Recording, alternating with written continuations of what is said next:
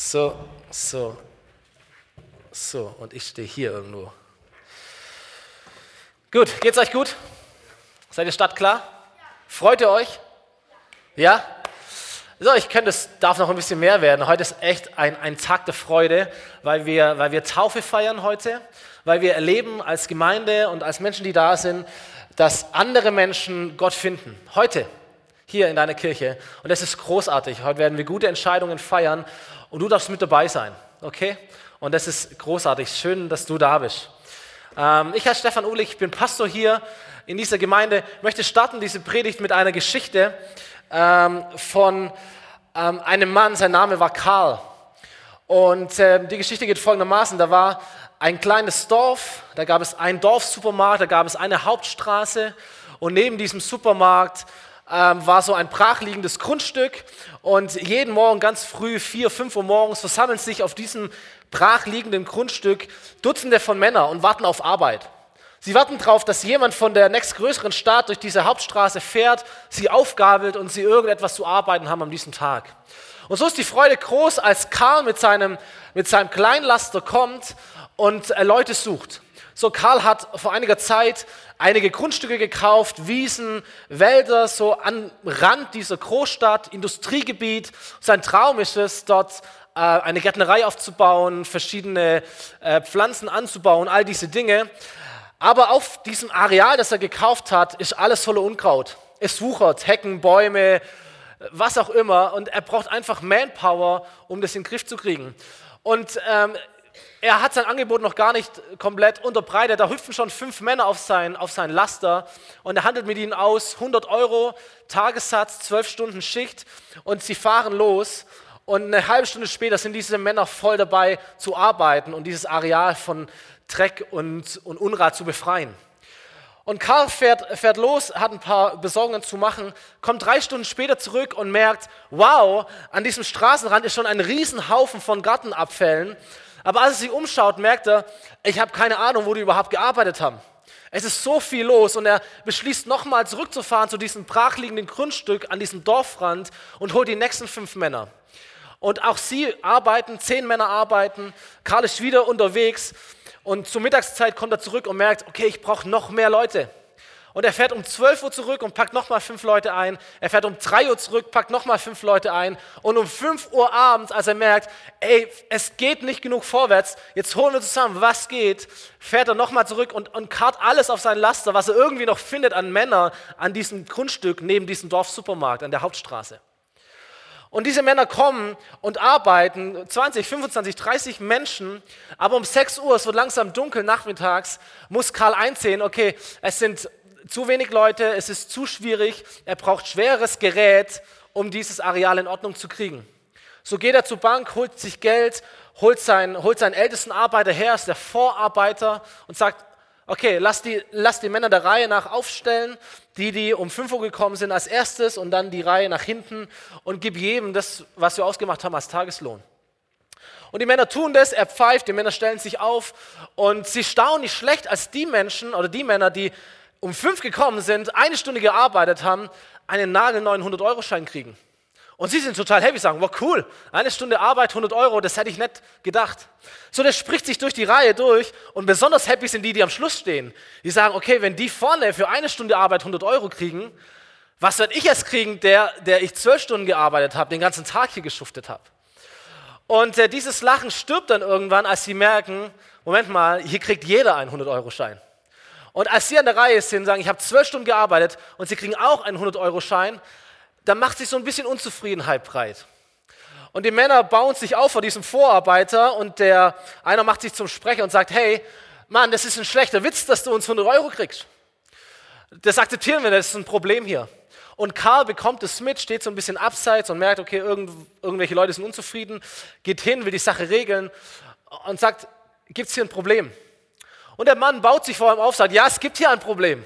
Das Problem ist folgendermaßen, dass ich, der zwölf Stunden gearbeitet habe, genau das gleiche krieg wie die Männer da drüben, die nur eine Stunde gearbeitet haben.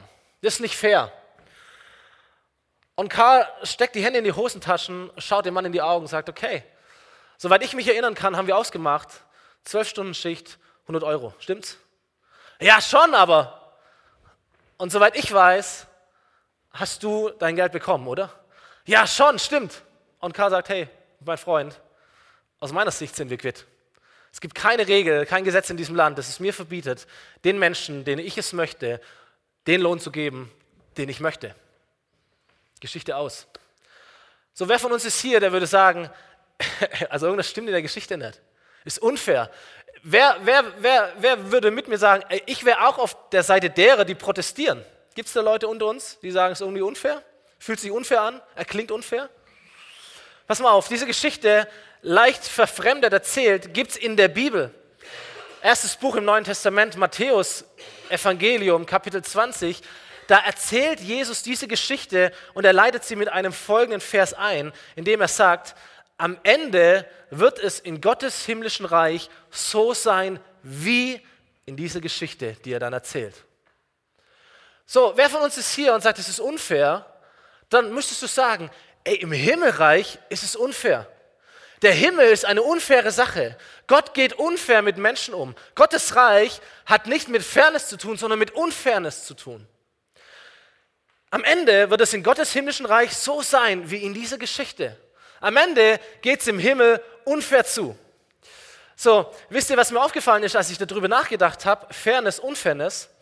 Der Punkt ist, dass ich mich immer nur dann über Unfairness beklage, wenn es mich selber trifft. Ist dir das schon mal aufgefallen? Vielleicht bei dir selber, vielleicht auch bei mir, keine Ahnung.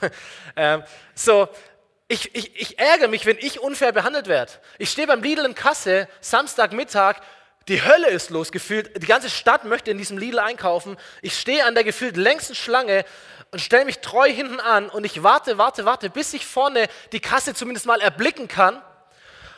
Und dann heißt es, du, du, du, liebe Kunden, wir öffnen Kasse 2 für Sie.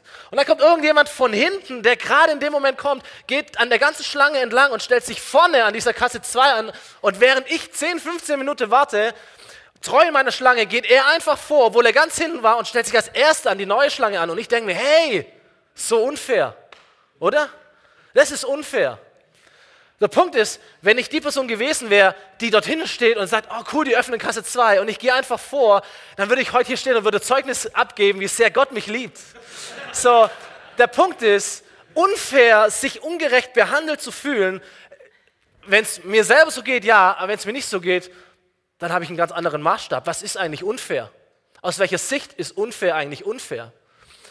Am Ende wird es in Gottes himmlischen Reich so sein wie. Weiß nicht, ob es dir anders geht. Weiß nicht, wer von euch da ist, der sagt, oh, ich habe schon oft dankend abgelehnt, als jemand mir viel zu viel geben wollte von etwas sehr, sehr Gutem. Niemand von uns macht das. Ich habe einen Sohn, der sechs Jahre alt, ist immer wieder so ein Thema, ob er vorne sitzen darf. Ich habe ihn noch nie hören gesagt, äh, äh, sagen hören, ähm, Papa, es ist so unfair, ich will nicht immer vorne sitzen. Ich bin schon letztes Mal da gesessen, ich möchte bitte hinsitzen, es ist total unfair, jetzt soll mal jemand anders vorne sitzen und nicht immer ich. Das würde er niemals sagen. Das würde er niemals sagen. Ähm, das Reich Gottes, das Himmelreich, der Himmel gründet sich nicht darauf, was du und was ich als fair empfinden oder was fair ist, was gerecht ist. Es gründet sich auf etwas ganz anderes. Und ich muss es sagen, zum Glück ist es so. Ey, zum Glück hat das Himmelreich nichts mit Fairness zu tun. Wenn ich denke, wie viel, wie viel Bockmist ich in meinem Leben schon gebaut habe, wie viele Dinge ich Gott schon versprochen habe, welche tollen Lobpreislieder ich schon gesungen habe und mein Leben eine ganz andere Sprache erzählt hat, ich bin froh, dass es im Himmelreich nicht fair zugeht. Weil sonst können wir das ganze Ding hier beenden und nach Hause gehen. Jeder von uns. Jeder von uns, ich als Erster. So, wenn es um den Himmel geht, wenn es um Gottes Reich geht, du brauchst keine Fairness, du brauchst Gnade. Amen. Du brauchst keine faire Behandlung von Gott, du brauchst seine Gnade. Du brauchst seine Gnade. Das Reich Gottes zum Glück ist nicht fair in dem Sinn, dass jeder bekommt, was er verdient, sondern es ist fair in dem Sinn, dass Gott jedem, dem er möchte, das gibt, was er ihm geben möchte. Gnade, Gnade. Und ich möchte das mal ein bisschen anhand von verschiedenen Personen in der, in der Bibel illustrieren. Wer sich ein bisschen im Neuen Testament auskennt von, von euch, der ist schon mal auf eine Person gestoßen. Sein Name war Stephanus. Ähm, Stephanus war ein, ein Mann, der Teil war der allerersten Gemeinde, so die christliche Bewegung, die gestartet ist im Neuen Testament in Jerusalem. Eine große Gemeinde, eine sehr bunte Gemeinde, eine sehr vielfältige Gemeinde, tausende von Menschen, die ähm, Gott gefunden haben, die an Jesus glauben als Messias, als Erlöser. Und obwohl sie so vielfältig sind, obwohl sie so bunt sind, obwohl sie so viele sind, leben sie total einheitlich oder als Einheit zusammen. Die meisten dieser, dieser, dieser Menschen, die sie dazugezählt haben, waren, waren Leute, die aus dem Judentum kamen und die äh, Jesus erlebt haben. Und manche waren nicht Juden und haben sich zum Judentum bekehrt und sich dann zu Jesus bekehrt. Aber auf jeden Fall, es war eine große Familie. Brüder und Schwestern. So, sie treffen sich am Sabbat in, in ihrem Tempel, sie treffen sich unter der Woche in ihren Lebensgruppen, in ihren Häusern, haben Gemeinschaften, all diese Dinge. Und Stephanus war ein Teil davon. Aber wie es ist, wenn Gemeinde wächst, da kommen auch Herausforderungen, die gelöst werden müssen. Und hier entstand eine, eine gewisse Unzufriedenheit. Es gab Menschen, die gesagt haben, hey, die Witwen, die wir versorgen als Gemeinde, da gibt es manche, die kriegen mehr und es gibt manche, die kriegen weniger. Das ist ungerecht. Wir müssen es irgendwie regeln. Und die Apostel, die Gemeindeleiterschaft, die haben gesagt, okay, äh, dafür haben wir jetzt keine so große Zeit, weil wir müssen beten, wir müssen predigen. Sucht euch sieben Top-Leiter aus eurer Mitte und wir setzen sie ein für diesen Dienst. Sucht nach Männern, die den Heiligen Geist kennen, die, die weise sind, die erfüllt sind mit, mit, mit Gott und sie werden wir einsetzen. Stephanus war der Erste, den sie gefunden haben. Die Bibel sagt, und seine Geschichte kannst du nachlesen in der Apostelgeschichte 6 und 7, äh, die Bibel sagt, er war ein Mann voll Glaubens und voll Heiligen Geistes. So Stephanus war nicht von Geburt an Jude, sondern Stephanus ähm, hat sich zum Judentum bekehrt, hat innerhalb des Judentums Jesus erlebt und ist Jesus nachgefolgt. Und die ganze Gemeinde, jung und alt, Juden, Nicht-Juden, wer auch immer, sie haben Stephanus ein Vertrauen entgegengebracht und er hat es zurückgezahlt. Er hat einen fantastischen Dienst gemacht bei den Witwen als Diakon, aber auch im Predigen, im, in den Wundertaten und in den D Diskussionen. Die Bibel sagt, ähm, Stephanus vollbrachte öffentlich durch Gottes Gnade und Kraft große Zeichen und Wunder. So, er kannte sich super aus in seinen heiligen Schriften und er hatte den Heiligen Geist. Das ist eine unschlagbare Kombo. Wenn du dich gut in der Bibel auskennst und wenn du den Heiligen Geist hast, hält dich niemand auf. So, und dann gab es verschiedene, äh, verschiedene Gegner natürlich dieser neuen christlichen Sekte, dieser Bewegung der Jesus-Nachfolger. Und sie haben sich angelegt, aber keiner konnte mit Stephanus standhalten. So, wer auch immer diskutieren wollte mit Stephanus, er, er hat sich so gut ausgekennt, man kam nicht gegen ihn an. Und als die, die führenden Menschen, ja, die religiösen Führer gemerkt haben, ey, mit Argumenten kriegen wir ihn nicht klein, mit Weisheit kriegen wir ihn auch nicht klein, da haben sie es versucht mit Verrat. Und sie haben Männer zusammengesucht und haben Stephanus vor den Hohen Rat gezerrt und die Männer haben ausgesagt, dieser Mann hat Mose gelästert, er hat Gott gelästert, er hat das Gesetz gelästert, er hat den Tod verdient. Und dann kannst du lesen in Apostelgeschichte 7, wie Stephanus vor diesem Hohen Rat steht. Das waren nicht irgendwelche Leute, das waren so die, die religiöse Elite. Das waren die Menschen, die Jesus oder die dafür gesorgt haben, dass Jesus am Kreuz hängt und stirbt. Und Stephanus steht vor diesem hohen Rat und jeder von uns hätte sich in die Hosen gemacht, aber es ist nicht Stephanus. Und dann kannst du eine, eine Predigt oder eine, eine Verteidigungsrede von diesem Mann nachlesen in der Bibel, wie er, wie er beginnt im Alten Testament und, und mit krasser Logik und Argumenten äh, darstellt, dass Jesus der Erlös ist und der Messias. Und er steigert sich so richtig rein in diese Predigt und am Schluss mit, mit aller prophetischem Zorn klagt er diese, diese, diese Führer an, dass sie Jesus ans Kreuz getan haben und dass sie jeden Propheten, den es gab, umgebracht haben und dass sie überhaupt nichts verstehen von dem, was Gott tut.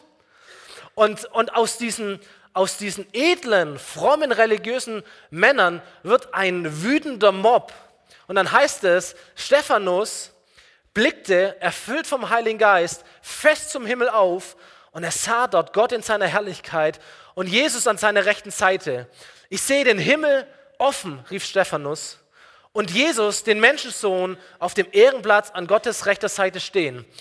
Und jetzt schrien sie ihn nieder, hielten sich die Ohren zu, um seine Worte nicht länger hören zu müssen. Sie stürzten sich auf ihn und sie zerrten ihn aus der Stadt und begannen ihn zu steinigen.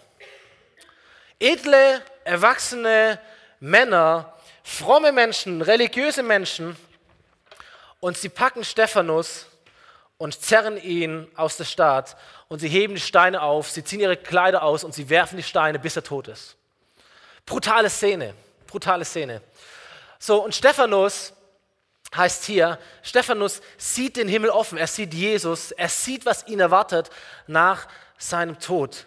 Die, der Himmel steht offen über ihm. Die, die Bibel verliert kein schlechtes Wort über seinem Leben. Er war, er war ein genialer Nachfolger von Jesus. Er hat viel bewegt. Ich glaube, es gibt wenig Menschen, die den Himmel mehr verdient haben als Stephanus. Und der Himmel steht offen für ihn. Es gibt eine zweite Person in dieser Szene, in diesem Todeskampf von Stephanus, den die Bibel uns hier vorstellt. Sein Name ist Saulus. Wir kennen ihn später als, als Paulus, als Apostel Paulus. Dieser Saulus war gefühlt so ein bisschen das Gegenteil von Stephanus.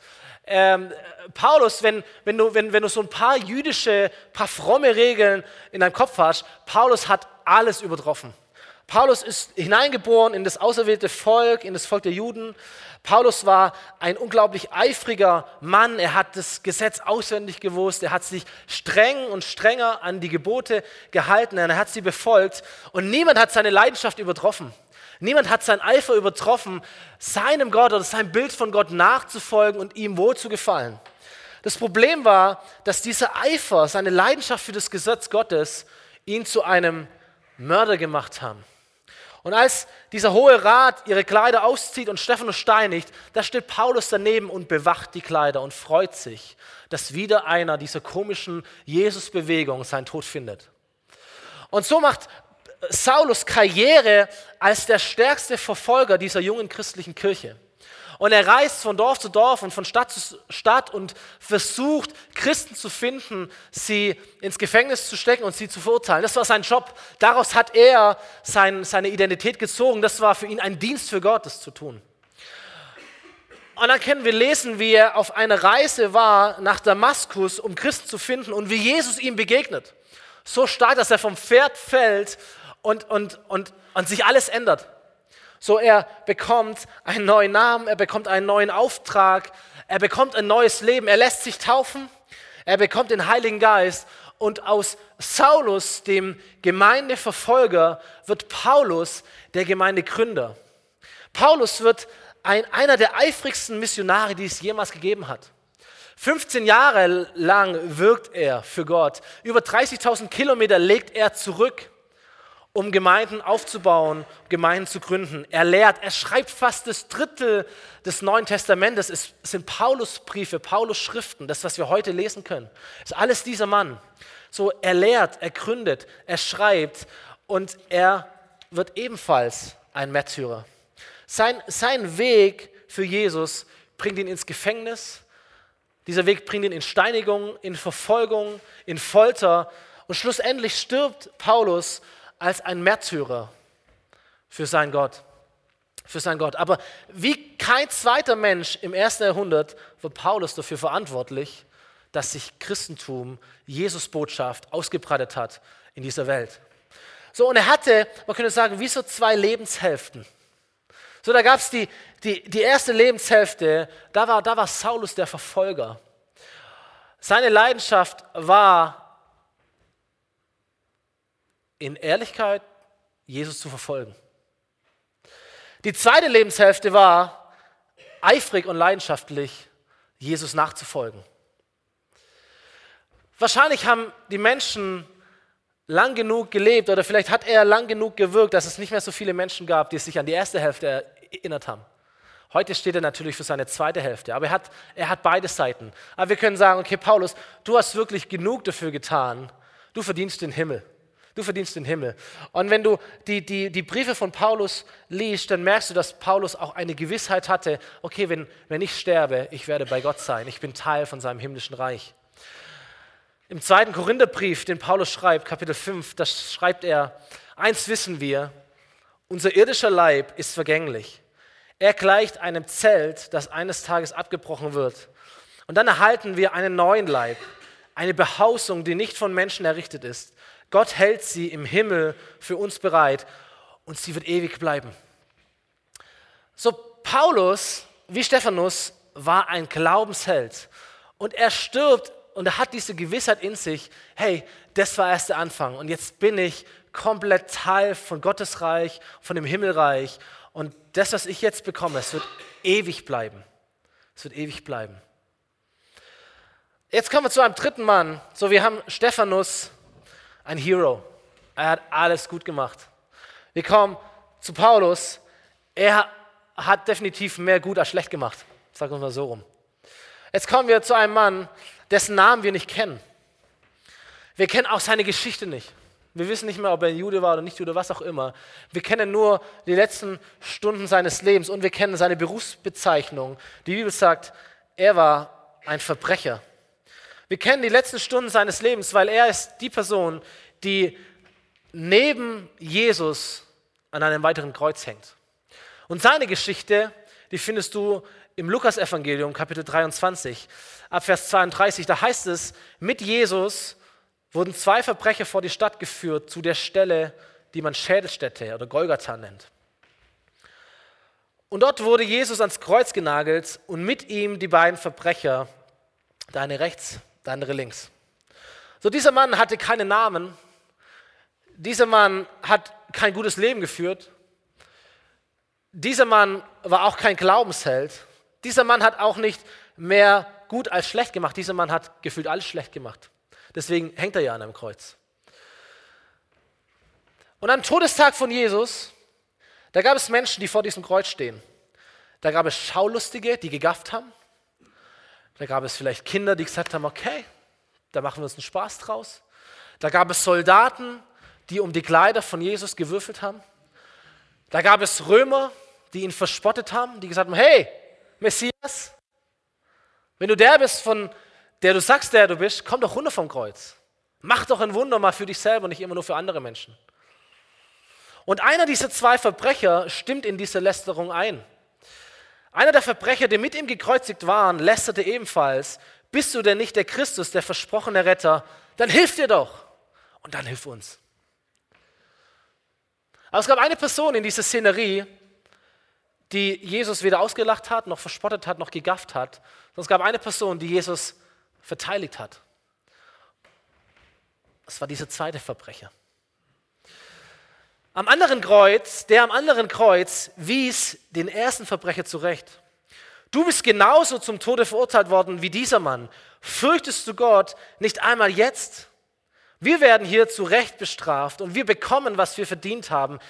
Der hier, Jesus aber, ist unschuldig. Er hat nichts Böses getan. So was lernen wir von diesen Versen. Wir lernen, dieser Verbrecher hatte irgendeine, irgendeine Kenntnis von Gott. Dieser Mann glaubte an Gott. Dieser Mann hat irgendein Verständnis von seiner Schuld. Ihm war klar, okay, das, was ich hier erlebe, ist eigentlich nur fair. Ich habe mein Leben verwirkt, ich habe schlechte Dinge getan und jetzt kriege ich die Quittung. Aber er versteht auch, dass dieser Jesus neben ihm aus einem anderen Grund dort hängt. Ihm war klar, in meinem Leben, ich habe nichts Gutes verdient, aber dieser Mann neben mir, der ist anders. Der hat etwas anderes verdient.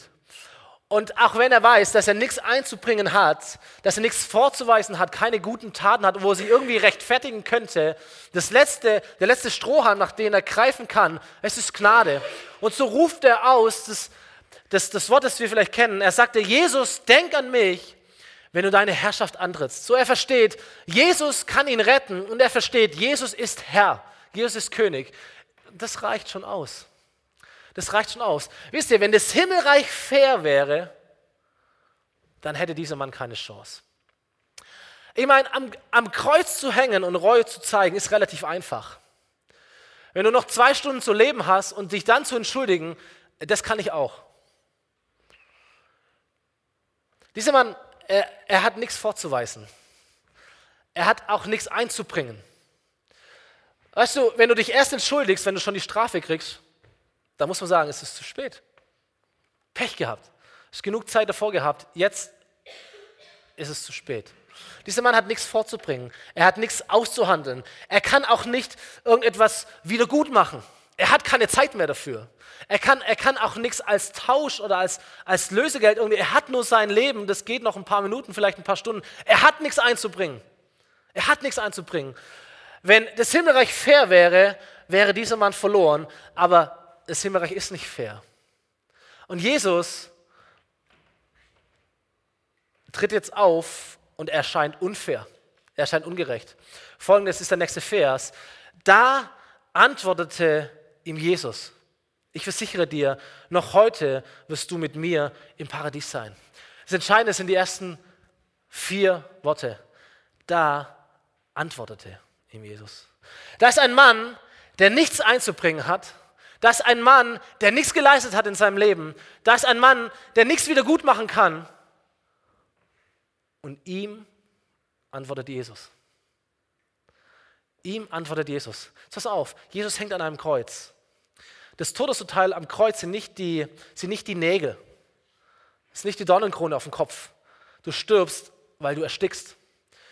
Weil du dich an diesem Kreuz an den Nägeln festhalten musst und du musst dich immer wieder nach oben ziehen, um überhaupt Luft zu kriegen. Und irgendwann resigniert dein Körper, irgendwann kannst du nicht mehr und du musst sacken lassen und du verstickst. Das ist, das ist der Todeskampf am Kreuz. Das ist ein Kampf gegen das Ersticken. So, um, um, um Luft zu holen, du musst dich an den Nägeln hochdrücken und das verursacht Höllenqual. Jedes Wort, das du sprichst, bringt dich um. Und jetzt habe ich mir überlegt, warum antwortet Jesus. Warum zieht sich Jesus mehrmals an seinen Nägeln hoch, um einem Verbrecher, der nichts einzubringen hat, etwas zu sagen? Und dann ihm nicht irgendetwas zu sagen, nicht irgendetwas Belangloses, ihn auch nicht zu trösten oder sonst irgendetwas, sondern er sagt ihm folgendes: Heute wirst du mit mir im Paradies sein. Bei Stephanus steht der Himmel offen und er sieht Jesus. Paulus sagt, ich habe eine Gewissheit in mir, dass ich einmal ewig leben werde. Jesus sagt zu einem Verbrecher, du wirst mit mir im Paradies sein. Alle bekommen den gleichen Lohn. Und ich sage mir, komm on Jesus, das ist nicht fair. Es ist nicht fair, dass diese drei Menschen den gleichen Lohn kriegen. Es ist nicht fair, dass alle drei ins Himmelreich kommen. Es ist nicht fair, dass du zu allen das Gleiche sagst. Es ist nicht fair, aber es ist Gnade. Versteht ihr? Es ist Gnade. Jesus ist nicht fair, aber er ist gnädig. So, und ich weiß nicht, auf welchem Stuhl du dich setzen würdest. Aber du sagst, hey, ich bin aus meinem ganzen Herzen ein, ein, ein gläubiger Mensch. Und ich, und ich gebe alles für Jesus. Ich meine das nicht irgendwie äh, ähm, ironisch oder sowas, sondern er ist der Hammer. Stephanus ist der Hammer. Ich möchte sein wie er. So, du gibst dein Leben Jesus, du bist ein, ein Märtyrer, du, bist, du gehst so, so geradeaus deinen Weg Jesus nach. Oder du setzt dich auf diesen Stuhl und sagst, okay, bei mir, es gibt zwei Leben. Und einmal war ich der, der nicht so gut war, der in die falsche Richtung gegangen ist und dann bin ich umgekehrt. Und jetzt bin ich jemand, der Jesus nachfolgt. Und, und, und, und ich hoffe, ey, dass, das, was ich gut tue, das, was ich schlecht getan habe, überwiegt irgendwie. Dann ordnest du dich vielleicht bei Saulus, bei Paulus ein. Vielleicht sitzt du auch irgendwie dazwischen. Vielleicht würdest du auch sagen, ich bin am ehesten vielleicht dieser Verbrecher. Ich würde mich auf diesen Stuhl setzen und sagen, hey, ganz ehrlich, in meinem Leben, da ist definitiv mehr schlecht als recht. Da ist definitiv mehr falsch als richtig. Und ich bin eigentlich jemand, ich habe eigentlich mein Leben verwirkt wenn ich ehrlich bin, ich habe mein Leben verwirkt. Ich habe eigentlich nichts einzubringen. Ich habe nichts irgendwie zu wieder gut zu machen. Ich würde mich irgendwo hier einsortieren, vielleicht auch da dazwischen. Der Punkt ist, ey, Gott behandelt dich nicht fair. Gott wird dich nicht fair behandeln. Gott behandelt dich gnädig. Das Himmelreich gehört den Menschen, denen vergeben worden ist. Es gehört nicht den Menschen, die eine faire Behandlung haben. Es gehört den Menschen, denen Gnade zuteil geworden ist. Das ist wichtig, das ist der Punkt meiner Predigt. Gnade ist unfair. Gnade hat nichts damit zu tun, sich gerecht behandelt zu fühlen, sich fair behandelt zu fühlen. Gnade ist unfair. Jeder bekommt das Gleiche. Gott ist jedem gnädig. Du magst nicht gut genug sein. Stephanus war nicht gut genug. Saulus war nicht gut genug. Der Verbrecher war nicht gut genug. Ich bin nicht gut genug. Du bist auch nicht gut genug. Aber Jesus ist gut genug. Jesus ist gut genug. Und deswegen ist Gnade für alle Menschen da. Jeden Menschen macht Gott dieses Angebot der Gnade. Jeden Menschen behandelt Gott unfair.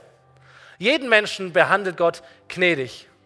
Weil er dich liebt, gibt er jedem das, was er ihm geben will. Den guten Menschen, den ziemlich guten Menschen, den schlechten Menschen und auch dir und auch mir. Wer auch immer du bist. So, letzter Bibelvers, Römerbrief. Paulus schreibt es, dieser Mann. Alles, aber das, was sich keiner verdienen kann. Das, was sich keiner verdienen kann. Das, was ein Stephanus sich nicht verdienen konnte. Das, was ein Saulus oder Paulus sich nicht verdienen konnte. Das, was ein Verbrecher sich nicht verdienen konnte. Das, was du dir nicht verdienen kannst. Das ist das, was Gott dir schenkt in seiner Gnade. Er nimmt dich an, weil Jesus Christus dich erlöst hat. So alle bekommen das Gleiche. Ist das fair? Ja, das ist wiederum fair. Aber es ist noch viel, viel mehr als fair. Es ist Gnade. Alle bekommen das Gleiche. Gnade. Teure Gnade. Es ist nicht etwas, das Gott verschleudert, sondern er hat, er hat sein Leben dafür gegeben.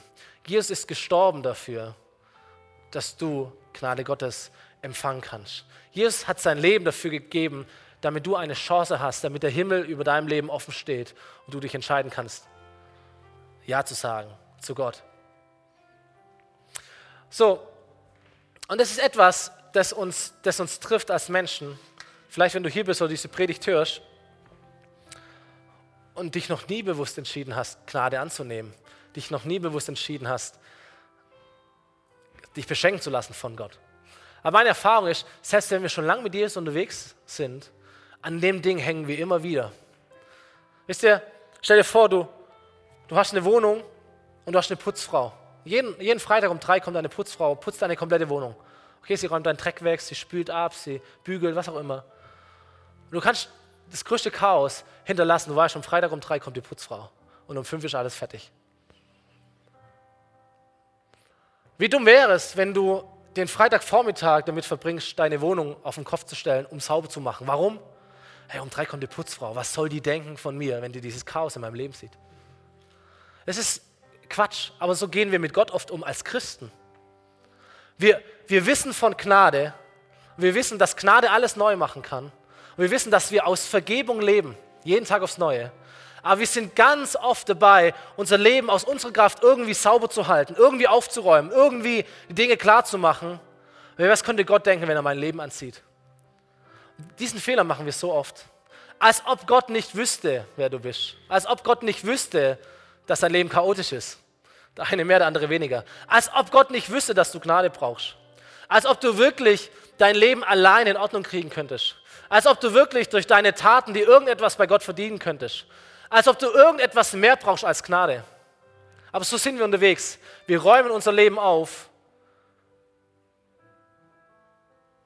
Und dann darf Jesus kommen. Das ist komplett falsch rum. Ey, wir laden zuerst Jesus ein in unser Leben und dann räumt er auf für uns. Vielleicht können wir mal die Augen schließen. Ich möchte diesen, diesen Punkt setzen und dich ermutigen, diese Entscheidung zu treffen. Vielleicht, weil du zum ersten Mal hörst, dass Gott gnädig ist und dass es egal ist, wer du bist, sondern dass es darauf ankommt, dass Gott dir gnädig ist. Dich nicht fair behandelt, sondern dich gnädig behandelt. Und es fällt in dein Herz, während ich spreche. Und du sagst, okay, und von meinem Weg, es selber gut machen zu wollen, es selber richtig machen zu wollen, von diesem Weg muss ich umkehren. Ich brauche Gnade. Vielleicht machst du das zum ersten Mal, vielleicht machst du es zum wiederholten Mal. Vielleicht für diesen Tag heute, vielleicht für den Tag morgen, vielleicht für die nächste Woche. Zu sagen, okay, ich, ich möchte umkehren von diesem Weg, es selber gut hinzukriegen. Ich möchte umkehren zu diesem Weg, dass Gott es für mich gut hinkriegt. Ich brauche keine faire Behandlung, ich brauche Gnade. Ich brauche Gnade. Und für euch möchte ich beten, wenn du da bist und sagst, diese Entscheidung, die treffe ich heute neu oder zum ersten Mal, dann darfst du kurz mir deine Hand zeigen und dann möchte ich gerne für mich und für dich beten. Dankeschön. Dankeschön, Dankeschön, Dankeschön. Dankeschön. So, wir empfangen Gnade. Du darfst deine, darfst, darfst deine Hände heben, einfach als Zeichen Gott gegenüber. Hier bin ich und ich, streck meine Hände aus, ich habe nichts zu geben und ich empfange deine Gnade. Möchtest du es tun? Komm, wir können das alle tun, oder? Unsere Hände ausstrecken. Gott, Gott, hier sind wir, brauchen Gnade von dir. Herr, wir brauchen keine, keine faire Behandlung, weil wir wissen, wenn du uns fair behandelst, dann ist es rum. Aber wir brauchen eine gnädige Behandlung in unserem Leben. Wer auch immer wir sind, wo auch immer wir herkommen, was auch immer wir getan haben in unserem Leben, Herr, wir brauchen deine Gnade. Und Jesus, so bete ich, Herr, dass, dass du deine Gnade ausgehst in unser Leben, Herr, in das, in das Herzen der Menschen, die sich sehnen nach dir, die dich brauchen, die mit mir strecken, die mit mir ihre leeren Hände dir entgegenheben. Füll uns mit Gnade, Herr. Dass du auch über unserem Leben den Himmel auftust, dass du auch uns einlädst in dein Reich, Herr, und dass wir kommen können, so wie wir sind, zu unserem Vater, der uns liebt und es gut mit uns meint und der uns gnädig behandelt. Amen. Amen. Amen. Gott segne euch.